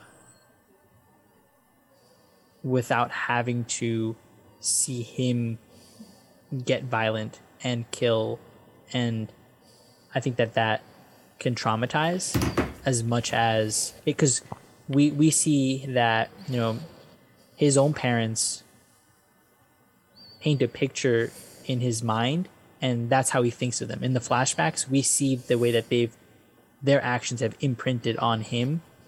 And i think when he says violence begets violence or some way it reaches out to something um, there's actually there was uh, the one good point that somebody made was like well you could have killed them the, the one guard and they would have never known where you guys were right? And so your family would have never been chased. I think that's a good point. Um, but I, I think that that doesn't require somebody to have to break their system of belief because it would benefit them in a way that they don't know. Um, He's dead though, so he can't benefit him. well, sure, but like at, at, the same time, like you could you could also maybe make the argument that his inaction in certain moments have let other people live, regardless of himself. Like I I can't think of an example necessarily, but um, that's not to say that him keeping people alive hasn't also affected other people in positive ways. So I don't think that, that that's I don't think that that would be selfish because that's I feel like the counterfactual to it is sure he dies, but do other people live? And is it other is it selfish to let other people live? That feels selfless. But that again, that's like you can't even evaluate that, right? We, we can only evaluate what what we know now, and what we know now is that he's dead because he chose not to act. But I won't. I'm not going to polarize the conversation by continuing, but I do want to make the that point that um, you know, he has sacrificed his life for his beliefs, and now his daughter's down a parent, um, and Alana's down a partner who's going to help her keep this very very important child and also more importantly than the importance of her in the world just the, their family is now not intact because he put his beliefs over his family. And we see now um, how that we'll see how that impacts them going forward. One of the things that we haven't touched too much upon is we got the fucking across, but the sexuality I think is something that Brian does really well.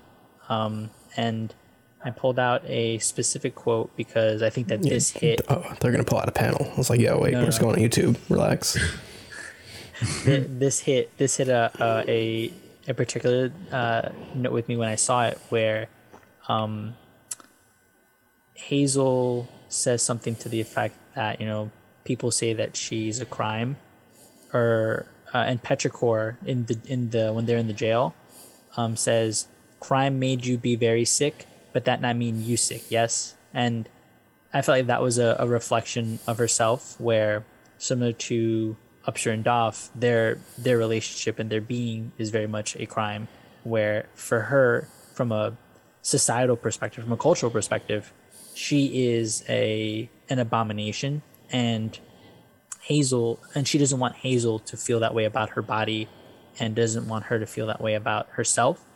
And um, I really like the way that Petrichor shows Hazel how to embrace herself because after that is when Hazel starts to like stretch her wings out and like she's literally been unbounded at that point and it's only through those interactions with Petrichor who recognizes that this girl is going through something similar to her. Not the same situation but dealing with how do you fit what you feel like into your body. And I thought that was really a really important lesson for Hazel being a an a, a an amalgamation of both these races. Yeah, I think I think um if you're someone of I, I guess I'll just use my own experience, like as a person of mixed race, um, especially, you know, part black but also, you know, part white. Uh there's definitely a lot of you know wrestling with identity that has to happen or that at least happened for me i can't speak to everybody but um i really resonated with what hazel's dealing with. Obviously in hazel's case there are physical attributes that also play into it and stuff like that. But if you remove the fantasy elements she's a person who's dealing with almost like an identity crisis of like well what does it make me that my parents are not you know the same or whatever? Um and that's something that's that that's wild for a kid to have to go through. But i love the point that's made of like well you i i think it's petrichor but it could i mean there's so many characters um that's made of like you're you're different you're weird well that makes you like everybody else. Yeah, I think that is Petrichor. yeah. The we haven't talked about Heist all too much. We've we've mentioned him. It's the book. Uh, he's the writer that brings, um, through his work, brings Alana and Marko together, and uh, I think one of the things that in this reread that I feel like I thought was more explicit was what it was. I thought we were told a bit clearer what it was that the message he was trying to send out was. Uh, I, I thought it. Um, I, I I swore that I remembered a page that you know laid out these were his ideas or something. Um, and in this reread, I didn't get that. You, I, I realized that you get it through these little glimpses of how Alana and Marko talk about the war, talk about Hazel, and then when they arrive on um, the lighthouse planet, I'm afraid of the name of, um, quietus yes, Quietus, they um, they get to engage in that sort of a dialogue, and this is a cheeky question, but is do you guys actually think that uh, fucking is the opposite of war, or uh, where where do you delineate yourself away from that concept as the opposite of war? I think it's being cute about the the phrase "make love, not war." That the idea of the the opposite of of war is love. You know, Yeah. Which Well, I- I, think is reasonable. I thought the delineation between like peace is not the opposite of war because peace is just the absence of war um, was a good a good bit there. Yeah. Yes, because it can't be the opposite of it if you're just the absence of it. Um, and I, I didn't really think about the make love not not war thing, but like yeah, it's it's it's bodies coming together instead of Yes. you know removing bodies from the equation. Um, I remember Heist being in it more. Yeah, you know? same. Like I felt like uh, when I was rereading, I'm like, oh yeah, this is the Heist arc. We're gonna see him for like 20 issues. Like I'm like, oh no, he's gone in three. Like um, that I did not remember happening um, that early on. But Well, I, I love um, that Heist has such a powerful influence over the story um, because, you know, art is revolutionary and there's a lot of great thinkers over human history who have changed the course of the whole world just by expressing what they think. Um, whether it was through story or, you know, however. Um, just like like Gandhi, right? Like Gandhi wasn't necessarily writing writing books about peace or pacifism or nonviolence, but he was certainly speaking it out, and he managed to um, change the world through his ideas. And uh, I go ahead. I was gonna say, little known fact: Gandhi did write smut in his spare time, though. yeah, it's out there. You can read those. Thank you for adding truth to this yep. Uh, yep. To this conversation. but um, no, like I really, really loved Heist and Heist influence here. Um, that was that was awesome. I love that their entire worldview changed based on the stories that this guy was writing. Um, you know, people don't think enough about the way that the the the stories that we consume um, shape us as people. And I really love that this story told that or talked about that. And it also kind of cheekily validates smut as being a form of art, where I feel like that usually gets uh, uh, I guess uh, second like it, it, doesn't get the respect it really deserves as art. It's just like oh, it's just piece of shit that doesn't really matter. But, but it wasn't even it wasn't even like smut. It was like it was boring smut. Like yeah, it was like cheesy romance stuff. Yeah, I, but I think the point Tyler's making is that we often look down on women who read romance novels. I, I don't not just women read them, but like that's a, yeah. a woman dominated market, and we shit on it all the time.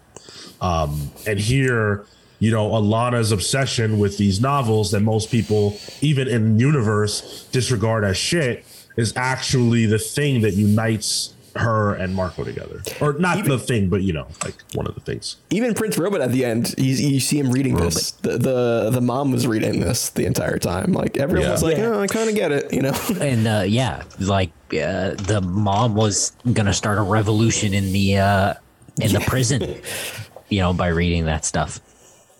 And if that's yep. not, if that wasn't the intention, I bet it's coming. Oh, that's true. Yeah, we, we she didn't get written off completely. So, I I I'd wondered if like, because it, it's as much as it is just like cheeky romance stuff. Um, when Prince Robot approached Heist, it seemed like there was some sort of undercurrent or, or uh, message that permeated beyond just the, that surface and that that's those are the pieces that marko and alana attached to.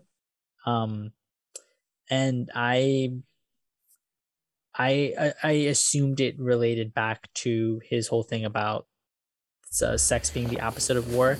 But in the context of this being again like this larger story um starting with hazel like as much as like once you get past the once you get past the sex right? You get to birth, and I feel like that. I think, um, okay, you said that like making or making bodies, not splitting bodies or something. I um, wish I, I yeah. wish I oh, said oh, that. Tyler? All right, Tyler. Uh, apologies. Um, the I think that that's sort of what the the idea that heist is trying to get across is as much as it's about the romance it's about you know how do you how do you stop the force of nature of war? And what is not the opposite but what is actually the steps forward from there? Mm-hmm. because yes you can you can identify what it is but unless you're able to actually put the work in i think that parenting becomes that work. Like once you give birth it's caring. It's the the the apathy of war and the chaos and how unwieldy it is, the opposite of that is the focus, the care, the attention, the effort mm-hmm. that is not put in from both sides because they're comfortable or because they want to be able to just exist. And the planets do that, right? So much so that other planets have to suffer. Um, another theory that I got from the, the larger story being told. I just want to push back on that slightly because I feel like what Alana and Marko are going through in child rearing is actually like a blown up sci-fi version of what real parents feel like. Mm-hmm. That yeah. it is actually extremely chaotic to have a child, and it's insanely. You know, you don't even sleep. You you uh, at some point while Hazel during Hazel's narration, she discusses how much parents sacrifice to be able to raise a child Um, you sacrifice your sanity, your you know your peace, your all these different things. And so I actually feel like parenting has a lot more in common with war, the way you broke it down, than not. Um, which is why I go back to love as being the you know the um the opposite there just because um we've seen how the absence of love or love that's tainted by other things that are going on can impact children and make them into cruel people or co- more complicated people. Um, I think the will is a perfect example of that. He had a very bad childhood, as we see through the flashbacks, and so he's a piece of shit. He's not a, only a piece of shit, right? He's there are aspects of him that are good, but he's got this, you know, um, chip on his shoulder, for lack of a better term, uh, due to his childhood. That was he exists, he was birthed, but he wasn't loved, right? Um, and that created a monster. and I guess uh, like extending that, right? Like Sophie was a sex slave, Yeah. freed from that, and then once she was loved or cared for by Gwendolyn, is growing into a person, some growing into something. Yeah, exactly. Um. So I thought it curious when we got to the open circuit, and it was all superhero shit. Um, or Did it take you out of it? No, no, no, no. It, it didn't take me out of it. I thought it interesting that um, he he takes this romance novel and like blows it up, and it's you know this life altering uh, uh, work, and it's this life altering story, but the the actual like escapism of the open circuit and this serialized storytelling feels like popcorn. it's a telenovela. Yeah, yeah, yeah, very Yeah. much so. Uh, and um, I was curious what you guys, eh, what you guys thought of the that contrast of how the open circuit being this more mass market thing versus this romance novel becoming uh, having such an effect on somebody. I thought it was a pretty fun change of pace, really. Um, I think it, it because that was the same arc that slowed everything down. Um, that's the same arc that you know Marko was just being the stay-at-home dad while Alana went on TV and did drugs. Um, but I like that because it it, it kind of was a nice swerve for the plot because it, they did the thing that they that everyone would least suspect them to do, which is be right out in the open. Um, but also because of that, it backfires. Um, yeah, I don't. know. I was uh, I, I enjoyed that arc in a way. I know that's the same one we were talking about earlier, but we didn't talk about the the open circuit part of it. But yeah, Did you guys feel it as a commentary on comics? Eh, I think you can read it that way, but um, I feel, I I, don't- feel like the romance stuff was more commentary on comics. I think when you Heist bring it up, yeah, I think when you now that you explicitly state it like that, I can see that because you know those characters all get killed, but those no, the the actors all get killed, but the characters keep keep going on afterwards. It's like this never-ending story that just keeps going on and on and on, and no actual development goes through. Sorry, Yeah, I can, Shauna, I can see that now. Y- yeah, I, I- I think that's a that's certainly a, a valid uh, perspective. I, I don't I don't I'm not going to com- counter it.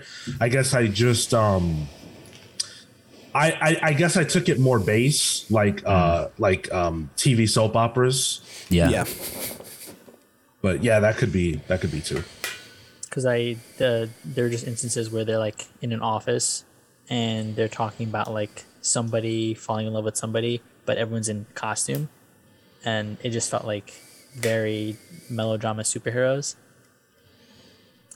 Um, okay, so we've talked about how functional Fiona's ability to like draw you in is um, and I really want to get to just her end of this. We've had a lot of discussion on Brian, uh, do you guys have any other? Uh, there's so much in this book, um, and we definitely did not go chapter by chapter, and we I'm sure have not touched upon every theme that we've uh, possibly can. But is there like a piece that you guys feel like we uh, you you want to bring up? Because I want to talk about the art really quick. Yes. The probably like beyond the story, the biggest thing that I love about this book is the way that it showcases uh sex. Because comics I, I'm I'm probably not the best person to speak on this because I cut my teeth on superhero comics and even now that I read more, you know, non Big Two stuff than ever, still a lot of my comics diet is superhero comics. Comics don't have that much sex in them, and um, at least in my experience, and this book does. And I love the fact that it showcases not just sex, but sex that's not necessarily pretty or pornographic. It's not showing you that so you can, you know, get your rocks off. It's showing you that because it's a part of the experience of these people. Um, it's trying to make a point. It also shows sex in ways that are not oh not like linear sex. Like uh, a lot of times, Alana is uh, men are going down on her, you know, um, and that's like you might see sex, but you don't see that much anywhere outside of porn, right? Especially not from um, Batman. and you know it's weird how like this book could be about you know war and graphic it could have graphic violence it could be about the raising of a child but i'm sure there have been a lot of people who have come to this book and turned away from it because of the graphic sex and it's weird that that would bother people but i love the fact that they that they showcase that so often that they're comfortable with it. It helps to make you comfortable with it. And it's like, why shouldn't we be? If we're comfortable with these dudes getting their heads chopped off and people getting bitten in half by dragons, like, why can't they show real sex between people? I think that's brilliant. And I really um, appreciate them for that. And also how colorful the book is. Very colorful. So, What? Uh, sorry, Cale. Uh, quickly on that, actually, there's um, uh, in 2013 there was a piece of um, this one of the issues issue 12 was actually censored um, on Comixology because of the terms and services from from Apple and or at least their interpretation of it because it depicted oral sex between um, two men in like two panels and so to your point right it, it permeated beyond just that um, and and uh, a day later reversed and all this stuff but there was definitely a a what was quoted to be quote anti-family sexually explicit and unsuitable for an age group Anti-family, yeah. Okay. by by the company whose CEO is gay. yeah, I mean, I used to work for Apple, so I can't really. Maybe I can't speak on it, but you know, it's it's fine. It's fine. No, I, I agree with Sean on this too. I mean, Sean, check out Sunstone if you want some. Uh, Oh, if you really want a book that's just really only sex. Um, but I, I, I did like the carnal nature of it um, because war is carnal and so is fucking. You know, uh, and it it really hits that home. Um, yeah, it takes uh, it, not just the sex, but like you know, there's shit, there's blood, there's piss, you know, there's sometimes saliva, the there's time. yeah, like it's all it's all there, and like you know, we see a birthing scene, we see two birthing scenes, one full fucking on, like like- you you know, it's it, it's a, a matter of life yeah. and I think that's one thing this book does incredibly well is it it not only uh, you know makes the characters people, but it puts you in the reality of you know what their what their functions are. You know, these people do the same things you do. You know, I, I learned more about sex from this book than I did in my entire Catholic school upbringing. So I bet. preach. to your point, Cale, I think as much as it is a part a part of life, like to not sure like to not put a dressing on it, this is also the creation of life. Like your your point on like yes, you uh, we see a birthing scene, but like the the first issue, we also see the the actual inception, and um, those are all just steps in the process of existence. And so, um, yeah, the I think that I think the, the depictions are just what they need to be. It's real. It's just at the end of the day, I think it's it's just a necessity because how are you going to tell a story with real characters if they don't? Yeah. If you're about to close, I did have like one or two more things I wanted to quickly uh, address. Yeah, shoot. Um, so one of them is that there's some language in the book that is all but like disallowed from uh, you know stories these days, or just from our lexicon of language, right? Like uh, in the book, they use the word fag.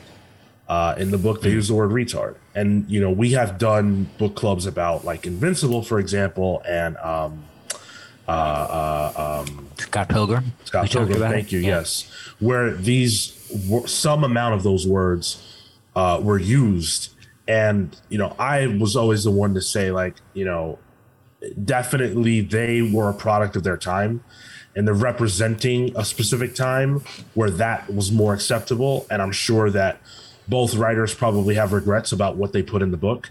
Um, but this is a modern comic, and uh, certainly those are words that were not comfy um, when this during the this book's publication. Um, and so I just wanted to talk about that real quick because I actually didn't mind it. And obviously, you know, it's easy for me to say that, but I will explain what I mean. Uh, what I mean is that I believe that Brian K. Vaughan is using those words, understanding the weight of them. I think that in the Yeah. other two instances, there's a level of unconsciousness that makes them feel bad. Whereas here, it's not a book full of like white dudes talking about the young girls they're banging who are using these words. It's a it's a you know a, a, per, a rainbow, if you will, of different characters coming at the world from different experiences, and these are real words that they use because they also are dealing with all this other crazy stuff. Um, it doesn't feel out of place, and so I was able to accept it because of that. Well, it's also I think in the context of the different like worlds, um, specifically with Upsher and Doff, right? Like that's meant to insinuate and meant to hurt at their expense, and in Yeah. that context, like then not that it's appropriate to use, but with the context there, you could you understand that it's being said with weight specifically for this intention. Yeah. You understand that the person using it is a piece of shit. yeah. Right, and there has to be space for characters to, you know, do and say things we don't like. Yeah. Yeah.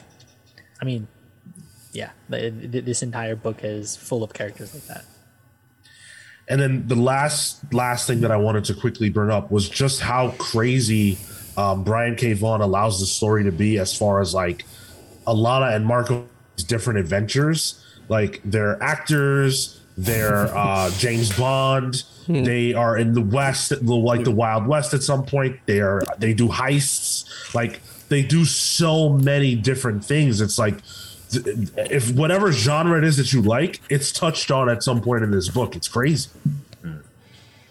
I just love that. It, it, I think it lets, um, from what I've, uh, I feel like from what I've read, it also lets uh, Fiona be like flexible with her designs Right. because she's she said in um, in a couple of interviews she doesn't like write uh, drawing um, like inorganic or very mechanical sort of um, uh, the imagery and so for her to be able to test out different styles on different people and to be able to draw in different ways. Um, it, it all i think that's like how rock solid this team is is like hey i'm thinking about doing this you know western arc right? And i'm sure the conversation there was like oh for sure. Like i'd be down to try to draw centaurs like that right? Because like who thinks of a, a cross between a horse and a human and you know fiona does because that's gonna be the design and this fits perfectly with this western setting and a cow Oh, that- uh, and the ancient Greeks and Well, you know what I mean. Come on. A sheriff owl? That's cute. Oh, the sheriff of Abortion Town. Hey man, this is the best sheriff I've seen. How crazy was it, by the way, and, and likely deliberate that it was the black dude who was like all for lynching? Oh, hey, that's that's you. I'm, I'm, I'm not. I'm not. I didn't, I didn't even catch that. hey, yeah, honest. Sean, that's you. It's not me, um, but I guess I would be the one to notice that. But yeah, Yeah. it's something that I caught. All right. On that note, And that was just a dude too. He wasn't even like a horse. That was Yeah. just a dude. And also, was that their son? So the the mix Yes. the, the the the amalgam of a normal person and a centaur is a centaur with the horse head still on a separate part of the body. Like that guy had two heads. Never mind. Yeah. I, I don't No, know. you're what right. was The The, skull the head. centaur parts of things. It was like a it's like a grim reaper skeleton, like a horse skeleton or something. Yeah, yeah. I don't know. Fiona Staples does some wild ass shit with her character designs, and I love it. Love it. the Can't wait. Same issue. The the werewolf with all the the Hmm. the like the litter boobs out. Like, Oh yeah. Litter oh, boobs. that's that's a that's a splash page. and and, and boy did she take advantage of those splash pages yo oh actually um one of the things that uh, i was gonna bring up she rarely rarely rarely uses um double page spreads Yeah. uh, i counted there are six in total Boy, are they used effectively. yes the the big screen um uh, king robot Yep. the The, um, the big old baby. the big baby. Uh, there's a, a battle sequence, and I'm forgetting some of the other ones, but literally six in the entire 54 issues. It's like like one And I- book. If we're going by trade, no, there's seven trades. It's even less. Okay. Nope. Like nine traits. Oh, okay. Amazing. Uh, I'm I- I'm curious what you guys talk about her style. I, I actually posted a question on Reddit, um, asking like how people are excited because I'm a dork, right? And um, everybody had wonderful things to say, and this one person was like, "Yeah, Fiona, her art, and give take it or leave it." Ah, just forward me. I mean, Yo, that just- person got flamed in the downvotes. Downvotes. Did they really? Uh, I don't know. I, I Oh, have to they should. Like, that I, I as much as this book is not what it is without Brian K. Vaughan, it's not what it is without Fiona Staples. Yeah. Brian K. Vaughan point a lot, but like you don't even need to hear why he says that to know that. You just have to like be an active, engaged, you know, reader of the book to know that. It's very Yeah. clear. That's silly. her her style is really simplistic like thin lines flat colors and if you're going to do a shadow it's just a darker version of that color um, and used minimally. Um, with i think uh, tyler mentioned really open backgrounds and because of how easy it is to seemingly draw that i, I also imagine that it's let me not say it's easy, but like because of how uh, there's only a few structures there, it feels like you know she can output really quickly, which I think benefits the the, the monthly format.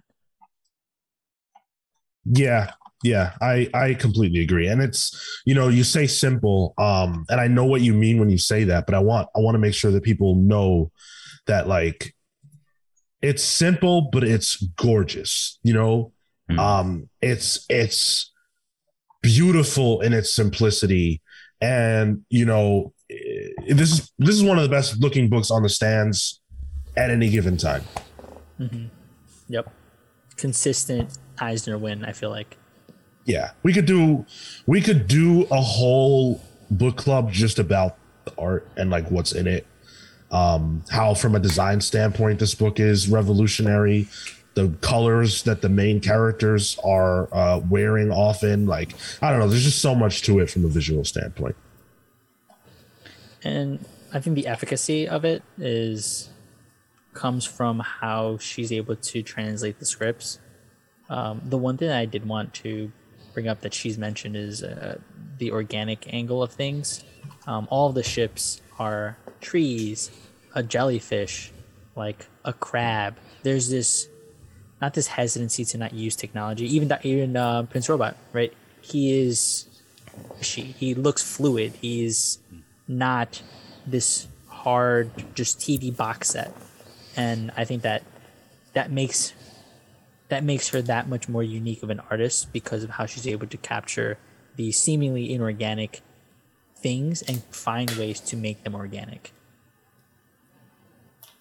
Um, yeah, man. I mean, last question. This is coming from the Discord. Uh, we've touched upon a few, but this is uh, it's a quick, fun one. This is from Kefis, and he asks specifically, given the trend of mining any profitable popular IP, why do you think we've never uh, even heard of adaptation possibilities here? Given that other quote impossible to adapt works like Dune, Foundation, and Watchmen have, um, and let's ignore the fact that BKV and Fiona are probably blocking it. I don't think you can ignore that fact. I think that that fact is the reason. Yeah, Um, I don't think that I don't think that anyone would want to leave this on the table. They pick they look at they pick up any. I, I don't want to say like I don't want to be discreditive of anyone, but like they pick up a lot of concepts that have sold less books than Saga, been less influential than Saga, and these books are getting movie deals. So Saga would absolutely be at the top of any studio's list. hundred percent. Yeah, Yeah, I feel like too the way it jumps around um, in time and uh, setting, I think would be a tough, um, a tough thing to translate in uh, the you know the the the amount of time you have to spend on one place before you jump to the next one, and then the way uh, you know there's always a cliffhanger um, I I think I think it would be tough to um, translate the way things happen in any other medium. Yeah, hundred percent. He's he said it himself. He wanted to create a comic that was hard to be anything else but a comic, and I think he's successful at that. Uh, if they ever get the opportunity to, man, would I love to see this as a series. Let's hope it gets better than Y did, because that was disappointing. Um, all right, y'all. With that, thank you for taking this journey with me. I really appreciate that uh, we did all 54 issues, getting ready for this was this was honestly this was a, a uh, listeners this was a veiled attempt at me trying to catch up and not wanting to feel alone in doing so. So thank you all for um, taking the bait here and making the excuse of getting a book club going. Uh, as It- mentioned at the top, go ahead. I was gonna. It's funny. Before I even joined the show, I was like, I gotta re- reread Saga before the the new issue comes out. So There you go. You're welcome. I don't know what I would have done. but Mission I'm glad we did this. Yeah. I can, I can tell you, I wouldn't have.